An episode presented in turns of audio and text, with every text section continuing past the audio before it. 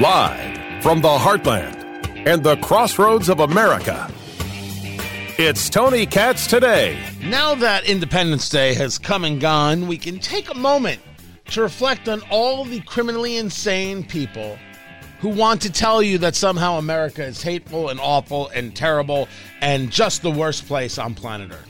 These people are usually people who have been elected to public office and are in charge of making the country a better place. No, the citizen is always in charge of making the country a better place. And when you elect people like Representative Cori Bush, you really have no chance of doing that. Tony Katz Today. It is so good to be back, if only for like a day and a half.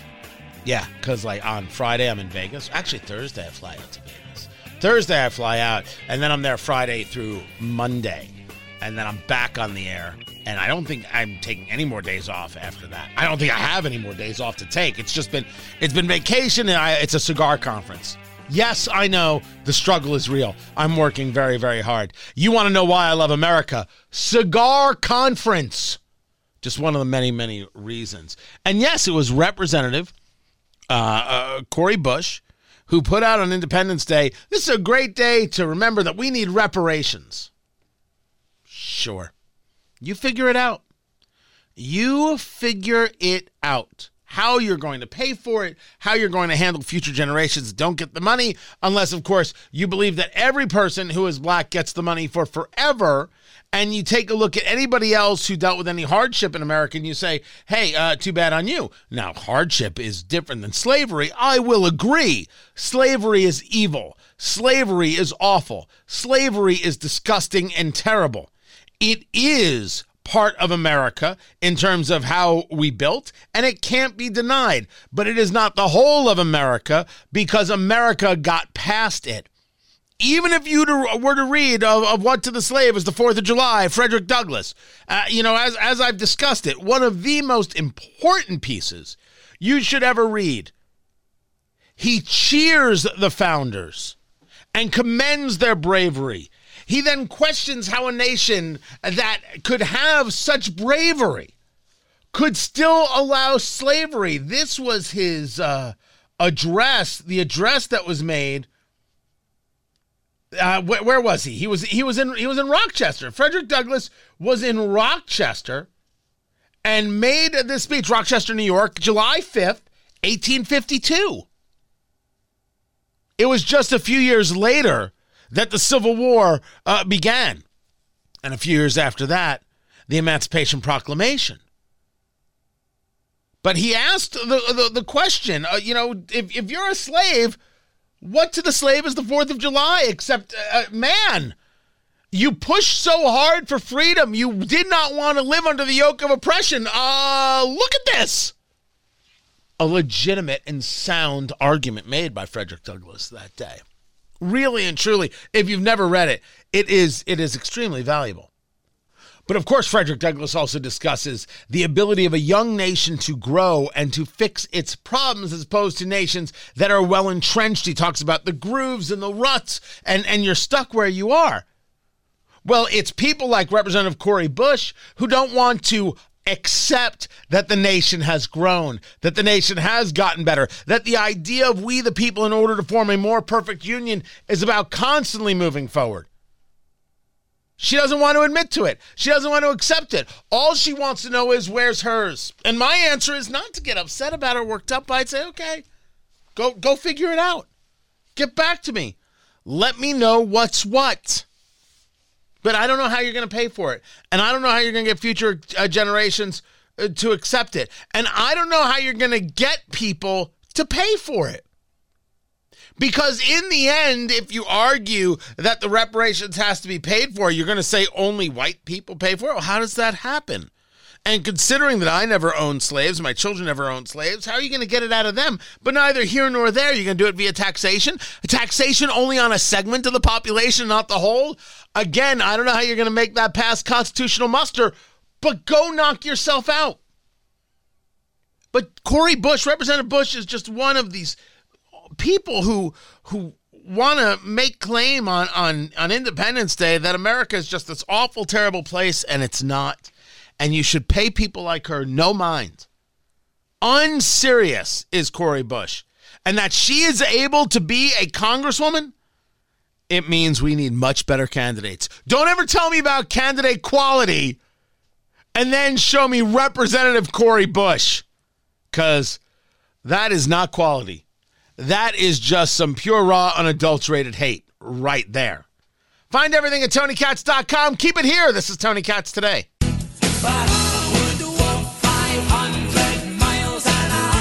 Just like everybody else, ESPN has had layoffs, and it's not surprising. No one should be surprised by the ESPN layoffs because Disney, which owns ESPN, said it was coming when Bob Iger came back in as CEO, replacing Bob Chapek, who absolutely brutalized the company. You think it's just the woke stuff. You don't understand the internals, maybe. Tony Katz. Tony Katz Today. Good to be with you. Find everything at TonyKatz.com. Bob Chapek, the former CEO, re-visualized the systems and the chain of command and made it unbelievably cumbersome, burdensome, hard to maneuver. And when Bob Iger got back in, because Chapek had not really provided the company with leadership, he started ripping all that apart and then started taking a look at the money and said, well, holy hell, we're going to have to fix a lot of this. This is not going to work for us, and went about doing so. And that's when everybody knew that layoffs were coming to Disney and every part of Disney, just like we've seen them at Amazon, just like we've seen them at Microsoft, just like we've seen them everywhere. The layoffs have come. Now, some of these names have been absolutely huge names in the world of ESPN, and you wonder whether or not they're making sense with some of these layoffs. You got Stephen A. Smith saying that more is coming, and who knows, maybe even he could be laid off, and he is probably one of the most prominent, if not the most prominent voice right now at ESPN. And then you've got some people wanting to blame Pat McAfee. JMV joins us from 93.5, 107.5, The Fan. He is the voice of sports in Indiana. Before we get to the McAfee conversation, I want to talk about some of these layoffs, because I am not somebody who believes that you are guaranteed a job. You and I are in radio, son. We know that we could be gone any second, any day, no question, and not even having done something wrong. Just, you know what? We made a decision, and you got to go. But you take a look at some of the layoffs they made over there at ESPN, some of the big names. Let me give you three of them. Jeff Van Gundy, Jalen Rose, Suzy Kolber. These layoffs make sense to you? Well, Jeff Van Gundy, starting right there, Tony, does not at all, because he is by far the best basketball analyst that they have, certainly best NBA analyst that they have. And to me, because you're so deeply rooted in the NBA as ESPN is, you just make yourself worse by doing that. I don't know what the financials is. I don't know what he was making contractually. I don't know what was going on there. But I'm just telling you, in terms of your basketball product presentation, you made yourself worse by doing that, making that decision. Suzy Kolber was around for 27 years. It's weird. I know she did not do SportsCenter. She did other things. But here's what we'll get to is SportsCenter, as we know it, Tony, is going away. The only thing that's going to still hang ultimately is going to be that of Scott Van Pelt, and he handles it differently at night. It's not just a SportsCenter of highlights, it's interviews. He interviews people, things like that. It's almost like a mixture of a highlight show and a talk show. Right. That will survive. The other aspects of SportsCenter won't. It's just drastically different now, and I think those were the cuts. You know, they talked about future, Tony, ESPN cuts coming. I think anybody that is doing SportsCenter right there probably would be worried, because it is way too easy right now to get all your highlights from your mobile device. And SportsCenter, unfortunately, for this growing now older generation, is just unnecessary.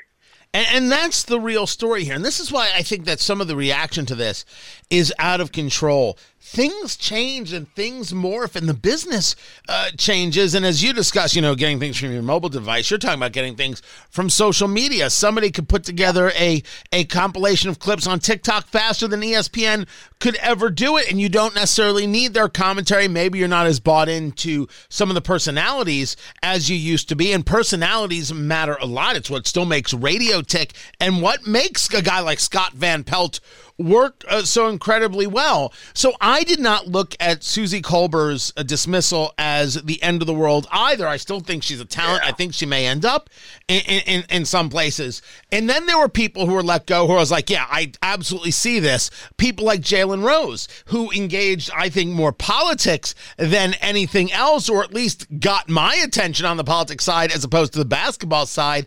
And that's something that ESPN may have realized they made a mistake with in the past few years and wanted to further do away with. Yeah, not only that, Tony, I agree that's probably it as well. You got to look at people like Steve Young. Steve Young, I think, kind of flew in there on a Monday night, and I say fly, not literally but figuratively. Kind of flew in there, was on, breaking down Monday night games. I think also what they realized, Tony, is you don't need like 10 people sets anymore. You just don't. And that goes for really College Game Day. We'll see if anybody besides David Pollack goes with College Game Day, certainly now that McAfee is playing a role. And you were going to bring up Pat McAfee monetarily, too. They're not just going to use Pat McAfee for a radio show. He's going to be doing absolutely everything. And we'll see how that goes for him. And you give him 100% credit for building his brand stratospherically. I think that is absolutely awesome. But what people are going to look for is how much – the place that is paying you right now, how much input will they have to change you? Because that's what people don't want to see, Tony. Well, they don't want to see Pat becoming something else here. But he is certainly worth the time and the effort of that monetary compensation right now. Let's get into this. By the way, on my list, David Pollack was let go. Yes. Yeah, he was. That's what I said. Yeah, I mean, I'm wondering, questioning whether or not there are others. Gene, I think it was named Wojciechowski. He did those kind of teary-eyed ensembles in the morning during game day that were just awesome to watch. Always brought a kind of a tear to your eye a little bit too. He brought those to you. I think he is now retired. That's probably what Suzy Kolber, Tony's going to end up doing after 27 years. She probably will retire. I don't know. I'm just speculating here. But you wonder, these big ensemble casts that they have, where they have like 10, 12 people on the set, I think they've also realized now with the change at the top that that's no longer necessary. So I think that's right. Where a lot of the changes you see and right now. And this is where the personality conversation comes in. Talking to JMV from 93.5, 107.5 The Fan, the voice of sports in Indiana, Pat McAfee is a personality. And Pat McAfee starts his thing, gets with Barstool, goes to FanDuel, and then leaves that $100 million to head over to ESPN. And people asked, why in the world would he do this? He's actually getting less money. And I answered the question by saying this is a guy who at the time was about to have a child. Now I believe has had a child. He wants to do the thing. He doesn't want some of the responsibilities that come with owning the thing. I absolutely understand it. And he doesn't want to have to grow a platform in that way. And so he went in this direction. Totally fine. Makes sense. And some people are saying, well, you're paying him $75-80 million. And that means these other people have to go. I'll say two things. First of all, yes, that's absolutely right. Sometimes you're going in one direction, you can't afford the other direction. And secondly, McAfee brings a built-in audience and brings in a personality that's going to more connect with the viewer they desperately need, true or false? Yeah, not only that, too, but he's going to sell. I mean, that's part of it. You know, whether we like it or not, Tony, both you and I and everybody that does this right now, you realize what you get in here, and especially after a long period of time, how significant you are in terms of selling the people that you work for, their brand, and your own brand. And I love what you have done. I mean, you have really, you've started to do more in branching out. I mean, I love the barbecue book stuff, and I love the eat, drink, and smoke stuff. I think that's really smart by you to do that. And that's what you learn when you do this for a while. And that's what's so incredible about McAfee. He learned that at a very early age, a very early stage there. He learned that you can be multidimensional and bet on yourself, bet on your own brand. And that's what he has done because it is much more these days, Tony, as we both know, much more than just bringing in the ears or the eyeballs or whatever. It is being able to be sold or, you know, being a viable product to sell. And he is certainly at the top of the list of those doing anything right now, whether it's sports, news, politics, what have you, at the top of the list of people that are able to do that. The importance of personality, the reason that people are able to stay is that they make a connection with their audience. And through that connection, there is this ability to last. Without the connection, you're nothing. If you're somebody who believes in your own greatness and not in the audience engaged with you, you cannot survive in this world. So when you talk about the other things that I do, I branch out because I have a lot of different interests, but it's also a recognition of, someone explained this to me once. I mean, this is a little inside baseball, guys, but so be it. When you get fired from your radio gig, that's not the time to set up a podcast. The time to set up a podcast is while your radio gig is going, so people get to know it. So when you do get fired from your radio gig, they already know where you're at. It's about utilizing that, but it's also about a true sharing of self in a way that wasn't true 30 years ago.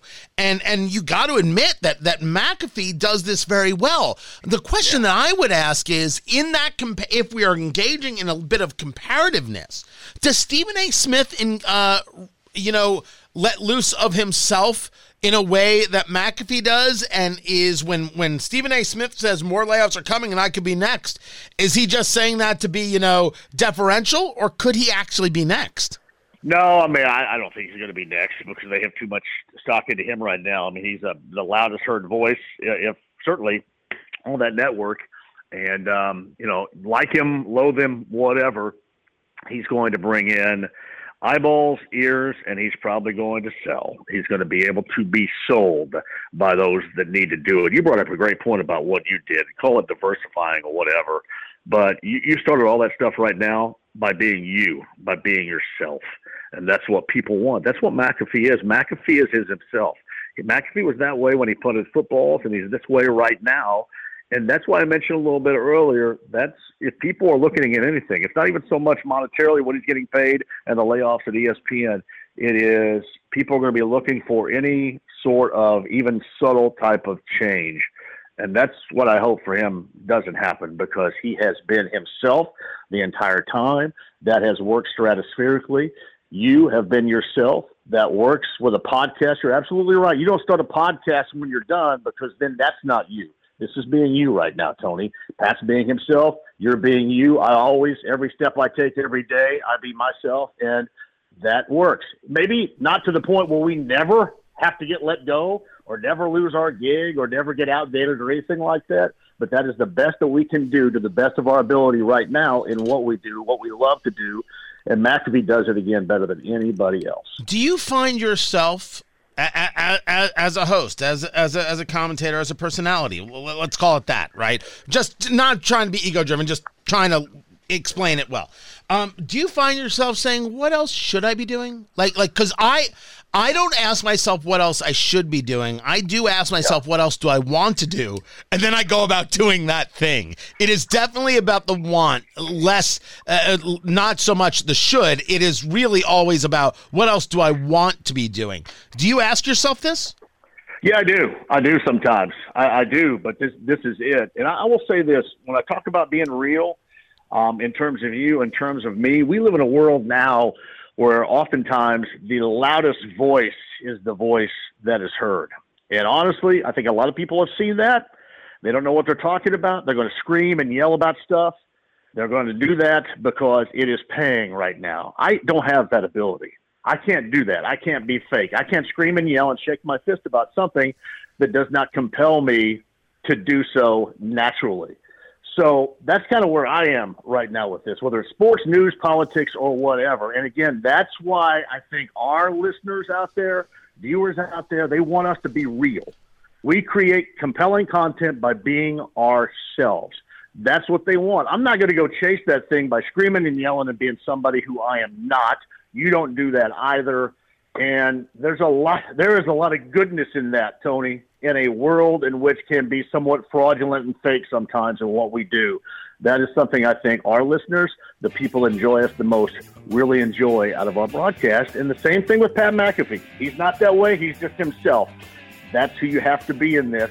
Sometimes you get over with the screaming and yelling, but oftentimes we see the benefits of what McAfee has done. It's been an amazing ride. It really has for him. JMV 93.5, 107.5, The Fan. I appreciate you taking the time to be with us. More is coming up. Keep it here. I'm Tony Katz.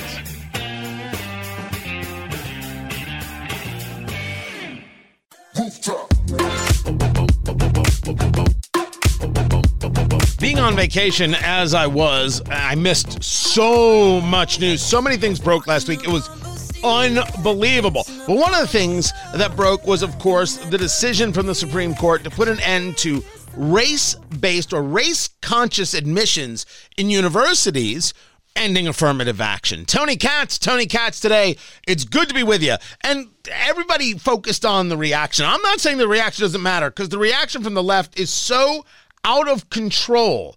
We got to change the courts. We have to disregard the courts. How about an understanding of what the law was and how it affects us? William Jacobson, Cornell law professor, joined me. He is also the mind behind LegalInsurrection.com to break down the cases, the UNC case and the Harvard case, and what is it that the court came to, and that really some of the historical perspective. Well, if you look historically back at affirmative action going back to the 1970s, it was viewed as mostly remedial, that there had been multiple decades prior to that when blacks were excluded from many schools, when there was overt racism and overt discrimination. And so affirmative action was viewed as a way of making up for people who had been excluded. That was fairly narrow, and that is still consistent with the law, that if you can show that a specific government department specifically excluded people on the basis of race, you can engage in affirmative action to cure that. But it's very specific. It has to be that unit, and it has to be very provable. But affirmative action over time people on the turned into something a lot more. You can receive a huge helping hand from the Supreme Court in 2003 in the Grutter case as relates to higher education, where they held that having a diverse student body in and of itself was a potentially compelling state interest that would allow for some narrow and clearly defined and time-limited, favoritism on the basis of race. So affirmative action has changed over time from trying to cure close-in-time discrimination that had taken place really up until the 1960s to now, it's simply an agenda item to promote one race over another. As a matter of law, and I'll give you a second there just to clear your throat and get yourself a drink. As a matter just of sheer law, as a matter of where the Constitution sits, should the federal government, should we have a say in whether or not a university can admit anybody for any reason or not admit anybody for any reason? Well, there's a lot of factors there, and my throat is going to continue to be a little bit clogged. Sorry about that. Not a problem, man. There's nothing I can do. These schools all are either public institutions or they receive federal money. And when you take that federal money, you have to comply with variety of federal regulations, and when you are a public entity, you have to comply with, it's state action, so you've got to comply with the Constitution. Whether a truly private entity could get away with it remains to be seen, because there's a whole host of other laws, like public accommodations laws and things like that. But that's not the case here. We're talking about UNC, a public university, and you're talking about Harvard, which receives probably tens of millions, maybe even hundreds of millions of dollars a year in federal grants and contract money. So the day that Harvard and UNC could say, hey, that's none of your business, court system, federal court system, that never really existed, and it certainly doesn't exist now. So, yeah, it's everybody's business. Talking to William Jacobson, Cornell law professor, the mind behind LegalInsurrection.com. So you just answered the question of why this is that the federal government has a place here, because there is federal money. And whenever we're talking about the private sphere, like we saw the case with the web designer who didn't want to design, was it specifically a website for somebody who was gay or involving same-sex marriages, and the court said you don't have to design it. You have the right to say no. I'm not saying you should say no. I'm saying you have the right to say no, and I think this is going to lead into a conversation regarding the public accommodation and whether or not that is still something that is a worthy standard in the U.S. or whether you as a business owner, as a private business owner, can make decisions. But in this case, as you're well spelling out, this isn't about private. This is about whether or not government money can be used in these ways. And specifically when we talk about that Harvard case, we know that Asian students were told, step to the side. We have enough people who look like you. I mean, that's really what was said to them by the Harvard staff and Harvard admissions. And that's what was part of the complaint here, that you're telling me I'm not allowed in, not based on what you claim are the standards, but rather a standard on a color of skin or an ethnicity. Well, you know, Harvard denied deliberately discriminating. And they said that they only used race in their evaluations as a plus factor. And that was really what was before the Supreme Court, is can schools even use race at all? Can you have what's called race-conscious decision-making? I think that if Harvard had come right out and been thoroughly transparent about it and say, we are going to limit the number of Asians, I don't think they, you know, they would have gotten away with that for as long as they did. But instead, Harvard has been this, you know, trailblazing university, the top of the heap, so to speak, was a trailblazer in nuanced discrimination. They invented what's called the holistic model in the 1920s to keep Jews out, to limit the number of Jews. And they pioneered that. And they now use that same holistic model to limit the number of Asians. And they do it in very surreptitious ways, which were proven in the case. Took 7 years of litigation, took a trial, took discovery. They fought this tooth and nail. And it did come out that they had a ruse going on. And the ruse going on was a personality score. And it just so happened that the personality score was the vehicle, that soft sort of evaluation, the vehicle to keep Asians out, as if Asians as a group have, you know, bad personalities. So, and I think that was very damaging. And even in the opinion itself by the court, they included charts that the plaintiffs had prepared showing how much different Asians were treated than all other groups, but particularly than Black applicants. And they showed Asians, and I might be wrong on the number here, but had to get like 140 or 150 points higher on the SATs right, to have an equivalent admissions rate as Black applicants.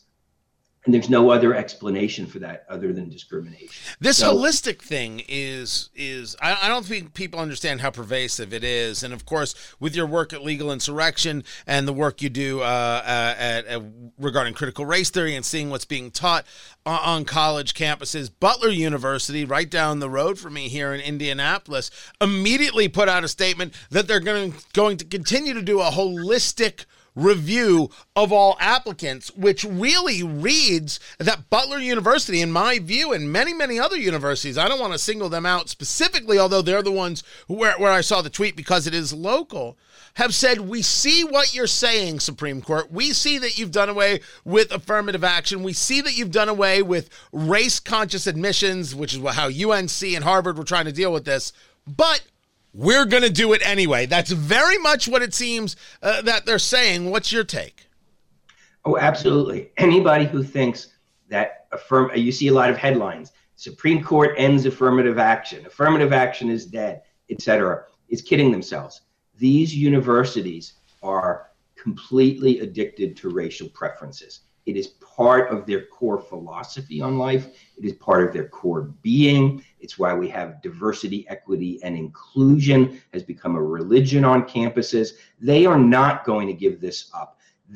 Harvard, immediately after the decision, sent out a statement that indicates how they're going to do it. So the court drew a distinction. You cannot consider the race of an individual in admissions, but you can consider that person's personal experiences with racism.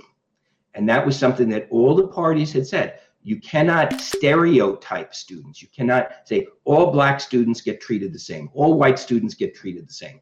But you can, if somebody personally has overcome racism in their lives, you can consider that. And that is the loophole through which Harvard and other universities are going to try to drive a truck. Harvard was very smug about it. They quoted that sentence from the Supreme Court, and then they say, of course, we will comply with the court's ruling, meaning that's how they're going to do it. Of course, they didn't quote the next sentence in the opinion, which says these essays and these personal experiences can't be used as a device to evade our ruling. But that's exactly what they're going to do. Anybody who thinks racial preferences are over is kidding themselves. The schools will do a workaround almost universally. And it seems so incredibly obvious that that's the case. And as you point out, the smugness there of Harvard, as I pointed out, the point from Butler, they are seemingly just very okay with this. And as a matter of fact, not only okay with this, it seems to me that they're making the argument that you should accept this, that they know how to create justice. Does affirmative action, do you believe it did then, and we know I mentioned former Justice Sandra Day O'Connor, do you believe it then engaged some level of justice, and was, and as a matter of law, was it about righting a wrong? And are these schools, in taking a look at race as their key factor for admissions, it would seem, are they righting a wrong? Well, the wrong that took place many decades ago, and to some extent centuries ago. But since the mid-1960s, we've had very strong laws. We've had unstated affirmative action since the 1970s. And I use that term specifically because the dean of Berkeley Law School, very highly ranked, top 10 law school, was caught on videotape using that term, unstated affirmative action. Now, he was talking about the hiring process at Berkeley Law School, that we can think it, we can vote for it, but we can't say it. And that we can't say we're doing affirmative action because that's actually banned in California. By proposition, it's banned. So what you have multiple generations now where there has either been explicit affirmative action under the Grutter ruling and the prior rulings to that, or you've had unstated affirmative action. So to argue in 2023 that we have immediate past wrong that needs to be narrowly remedied, maybe that flew in 1970. And I think you can make a good argument in 1970 for that, but not in 2023. It's not about righting a wrong to particular individuals. It's a social agenda. Now, there has been a tremendous amount of response to the affirmative action ruling, to this ruling about free speech, where you can't force a web designer to make a website they don't want to make, just like you should never have tried to force Masterpiece Cake Shop to decorate a cake for a same-sex couple. And I will tell you, and I would debate it with you another time, that I'm somebody who opposes the public accommodation. It seems that while I believe it in cultural theory, that in the legal world, I don't think any business should be forced to serve me. If you are a restaurant, fully privately funded, and you don't want to serve me, well then, my gosh, don't serve me. I think that should be allowed as a case of and a concept of freedom more than anything else. But that's a subject for another day. I want to share with you this. This was the headline of an article from Mehdi Hassan over at MSNBC, who died and made the Supreme Court a Congress.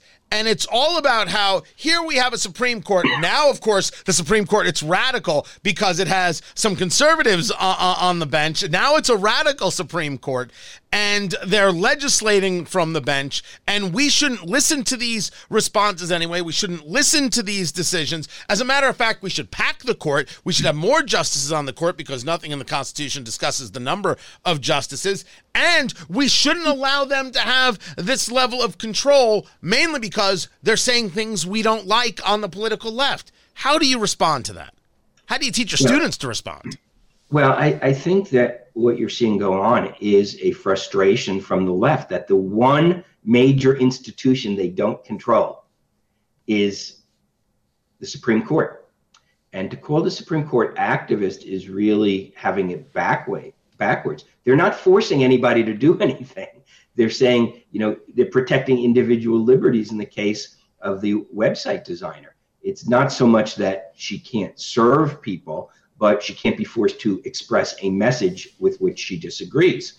And the same is true in the affirmative action cases. They're not forcing anybody to do anything. They're saying the limit, they're pointing out the limits on government's ability to do things, that individuals have a right to equal protection of the laws, and the government can't, you know, disrupt that, can't impinge on that. And so what this, most of the Supreme Court decisions are the exact opposite of a totalitarian or authoritarian mentality. They're enabling individual freedom. And so that's really, you know, bizarre to hear those sort of complaints. But Mehdi Hassan and people like that, it's just purely political. It's a, they want power. They're so used to having power. And they never complain when the Supreme Court would make things that change the nature of our society, whether you like them or not, like finding a right to abortion in the early 1970s, or finding a constitutional right to same-sex marriage. These are things that changed the landscape of the country in many ways. And you didn't hear people like Mehdi Hassan and others at MSNBC complaining about it when they did that. And so these Supreme Court decisions are actually just empowering individual rights and scaling back government control. William Jacobson, LegalInsurrection.com. I appreciate you being with us. More is coming up. I'm Tony Katz.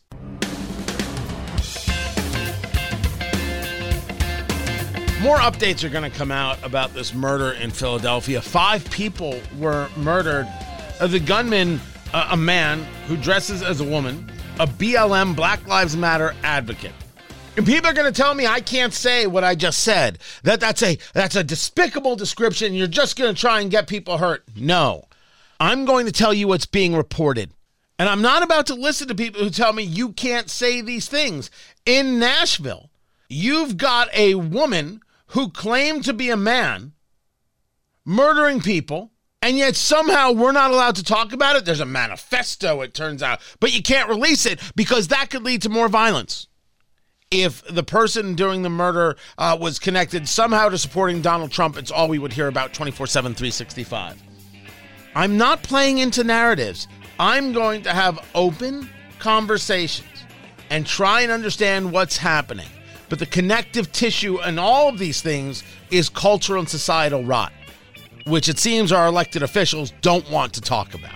Find everything at TonyKatz.com. Tomorrow, everyone, take care.